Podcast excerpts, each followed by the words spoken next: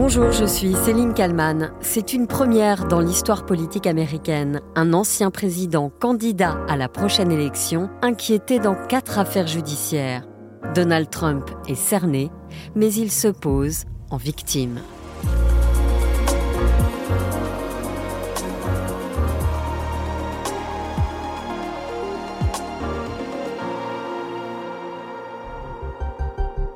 Et de quatre, Donald Trump est poursuivi dans quatre affaires pénales.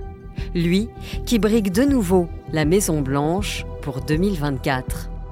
En clair, quatre procédures judiciaires menées au niveau local et fédéral sont en cours concernant des manipulations fiscales et électorales.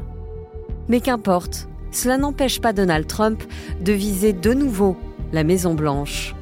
En tout cas, sa détermination semble intacte. Nous sommes le 24 août 2023 aux États-Unis.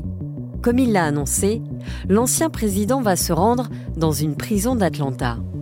Il va se présenter aux autorités judiciaires de l'État américain de Géorgie, qui l'ont inculpé de tentative de manipulation de la présidentielle de 2020.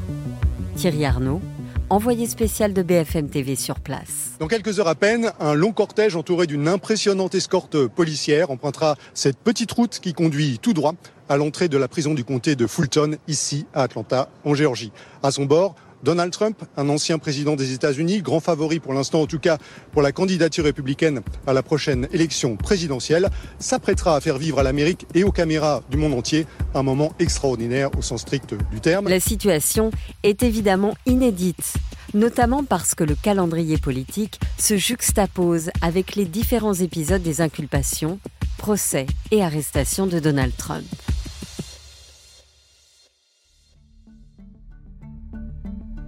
Ce 24 août donc, l'ancien président américain est placé brièvement en état d'arrestation.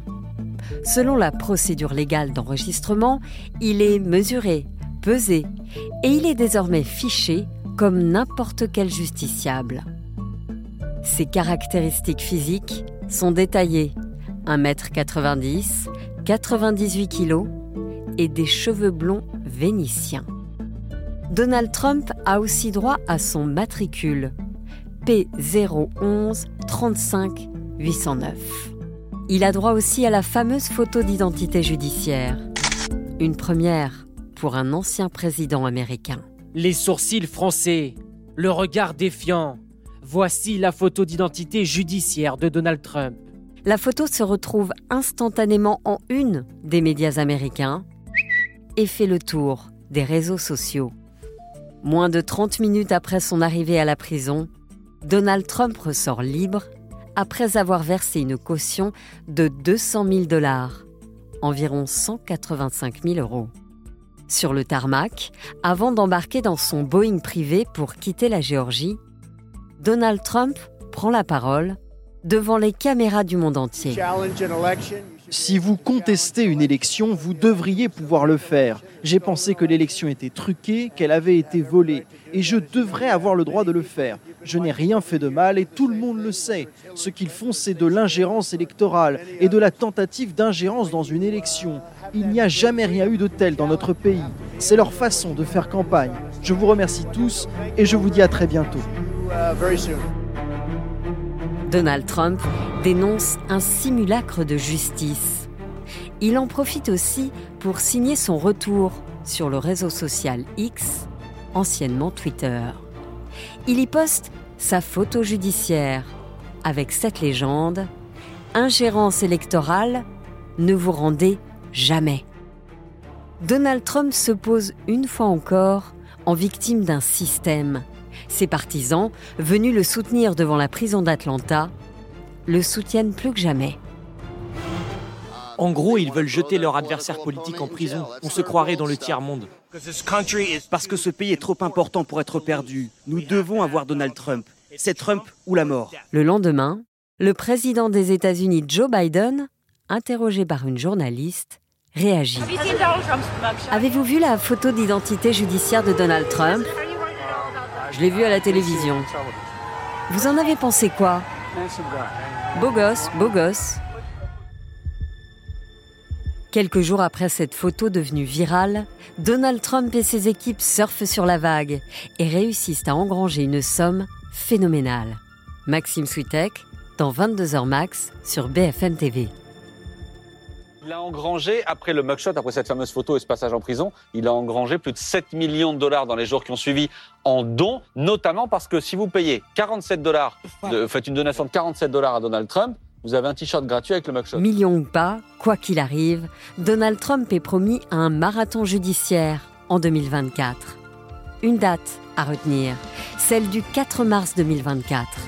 Ce jour-là, s'ouvrira à Washington son procès pour ses multiples tentatives d'inverser le résultat de l'élection présidentielle de 2020, et notamment sur l'affaire autour de l'invasion du Capitole.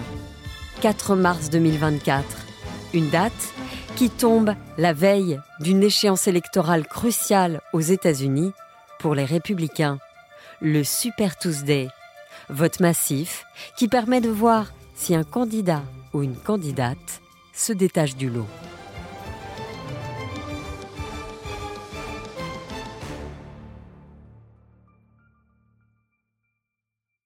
Et pour revenir sur euh, les déboires judiciaires de Donald Trump, pour tenter de savoir s'il a tout de même une chance euh, d'être candidat et même d'être président, réélu président des États-Unis, je suis avec euh, Laurence Nardon. Bonjour. Bonjour. Vous êtes responsable du programme États-Unis à l'IFRI, l'Institut français des relations internationales. Vous êtes aussi autrice du podcast New Deal pour l'IFRI et pour Slate. Donald Trump qui fait donc face à des chefs d'inculpation particulièrement graves, tels que complot contre les États-Unis. On parle ici bien sûr de l'attaque du Capitole euh, du 6 janvier 2021. Euh, euh, Trump avait appelé, on s'en souvient, à marcher sur le Capitole. Qu'est-ce qu'il risque dans cette affaire, Laurence Nardon? Ce qui est effectivement stupéfiant, c'est que Trump fait face à au moins quatre inculpations. Je dis au moins parce qu'on parle beaucoup des, des inculpations pour l'affaire du 6 janvier, pour les documents qu'il n'a pas voulu rendre, les documents classifiés. il y a aussi une affaire en Géorgie. Ça, c'est des procès qui vont s'ouvrir en 2024, qui sont des procès euh, liés à son activité de président. Mais en réalité, il en a encore d'autres pour des agressions sexuelles, pour de la fraude fiscale, etc. Donc c'est vraiment un ex-président totalement hors norme parce que euh, euh, même Nixon n'a jamais fait face à autant de d'accusations et, d'affaires judiciaires. Et malgré cela, comme vous le disiez, il se représente pour les présidentielles de 2024 et il a quand même une certaine chance de l'emporter. Enfin, mettons que dans les sondages nationaux qui sont réalisés aujourd'hui, on est loin de l'élection de novembre 2024, quand on demande aux personnes interrogées si elles voteront plutôt pour lui ou plutôt pour Joe Biden, le candidat démocrate, ben, à l'heure actuelle, ils sont au coude à coude. Donc c'est quand même euh, extrêmement préoccupant. Il est donc candidat aux primaires, il est même largement devant, il est archi favori. Il a même snobé le premier débat des Républicains pour la primaire. En gros, euh, pas besoin d'y aller, de toute façon, je suis devant. Euh, ça, c'est assez dingue. On se demande comment il peut être devant alors qu'il est mouillé dans plein d'affaires judiciaires. En effet, il est au coude à coude avec Biden dans les sondages sur l'élection générale, mais vous avez raison, dans les primaires pour désigner le candidat républicain, donc elles vont se dérouler avant, au printemps 2024, il est effectivement largement en tête, on parle euh, d'une avance de, de, 30 points sur ses premiers euh, concurrents comme DeSantis, Pence, etc.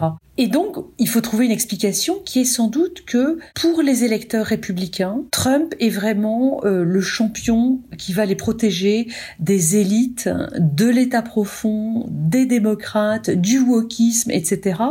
Et d'une certaine manière, à chaque fois que Trump est inculpé dans une nouvelle affaire, pour ces électeurs-là, qui sont quand même très radicaux, eh bien, c'est la preuve que Trump, en fait, est attaqué par les élites du pays et que euh, c'est bien lui le vrai défenseur du peuple américain.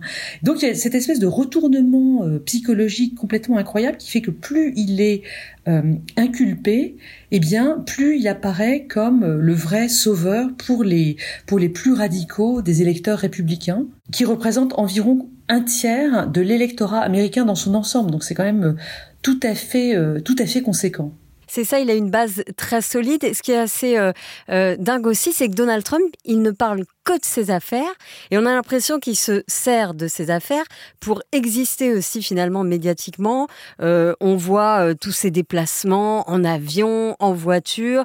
Et ça, ça occupe aussi la place médiatique. Oui, ce qui est terrible pour le camp démocrate, ou même plus largement le, camp de la justice et, de, de, la place dans l'histoire qu'il aura plus tard, c'est que il faut bien mener des procès pour qu'il rende compte de ses actes passés et en même temps euh, ces procès, ces inculpations euh, lui permettent de polir son image de victime et de défenseur du peuple et donc c'est un cadeau qu'on lui fait d'une certaine manière. C'est vraiment euh, très ennuyeux parce que c'est comme s'il n'y avait pas de bonne solution un certain nombre de, juristes ou de démocrates disent on pourrait laisser tomber tous ces procès comme ça, ils s'effaceraient. C'est un petit peu ce que vous ce que vous disiez, mais euh, c'est quand même très embêtant pour l'histoire de ne pas conclure l'attaque du Capitole, par exemple, par un, par un vrai procès de, son auteur. D'ailleurs, euh, l'ancien chef euh, du groupe d'extrême droite américain Proud Boys vient d'être condamné à 22 ans de prison. Il est considéré comme le, le dirigeant ultime de ce qui s'est passé ce jour-là.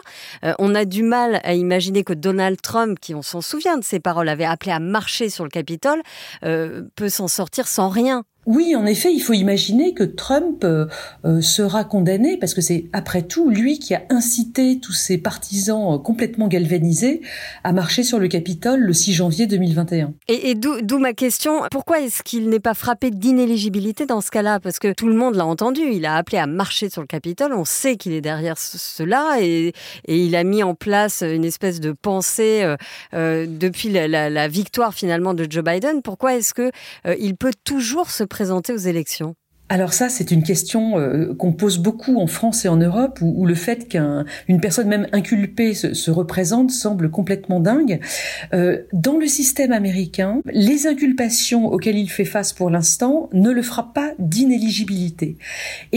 Pour aller plus loin, ce qui est encore plus fou, c'est que dans ce même système juridique et constitutionnel américain, s'il est condamné, a priori, il ne serait pas inéligible. On pourrait penser même qu'il serait élu et condamné, qui serait président depuis sa prison. La raison, c'est que dans le système américain, la seule condition pour qu'il soit frappé d'inéligibilité, c'est qu'il soit condamné, alors c'est un petit peu euh, obscur, c'est du droit constitutionnel américain, ce serait qu'il soit condamné au titre du 14e amendement à la Constitution, qui, dans un de ses articles, dit que euh, une personne ne peut pas occuper une charge publique si elle a participé ou soutenu une rébellion ou une insurrection contre les États-Unis. Et là, on est totalement dans ce cas-là pour le 6 janvier. Mais ce qui se passe, c'est que euh, Jack Smith, qui est le conseiller spécial du ministère de la Justice, qui a écrit les chefs d'inculpation pour l'affaire du 6 janvier, a décidé de ne pas inculper Trump euh, au titre du 14e amendement, donc cette histoire d'appel à l'insurrection,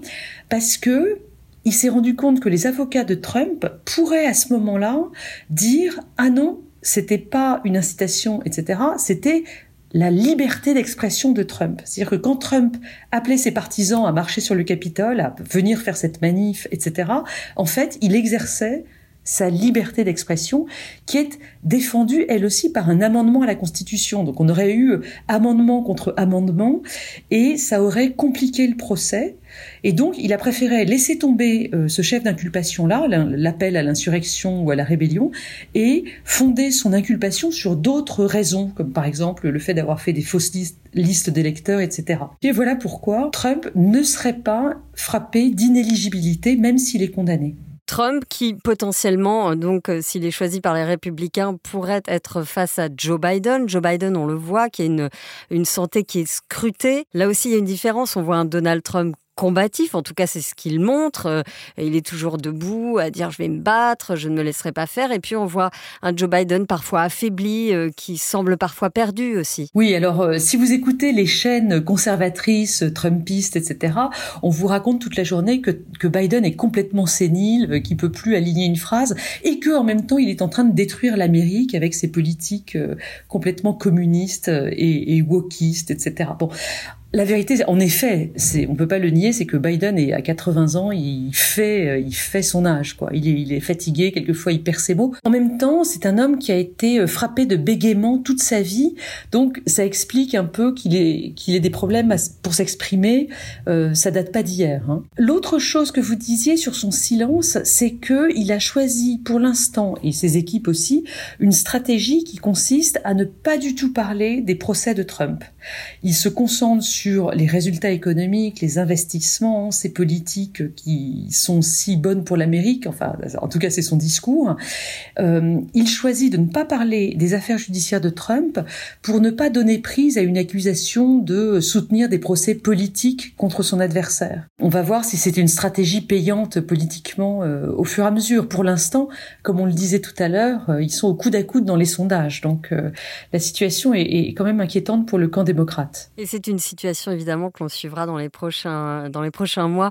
Euh, dans le titre à la une. Je Merci beaucoup Laurence Nardon euh, d'avoir répondu à mes questions. Merci. Merci beaucoup. Et merci à Marie-Aimée pour le montage de cet épisode. N'hésitez pas à le commenter sur toutes les plateformes de podcast. Et je vous donne rendez-vous bien sûr demain pour un nouveau titre à la une.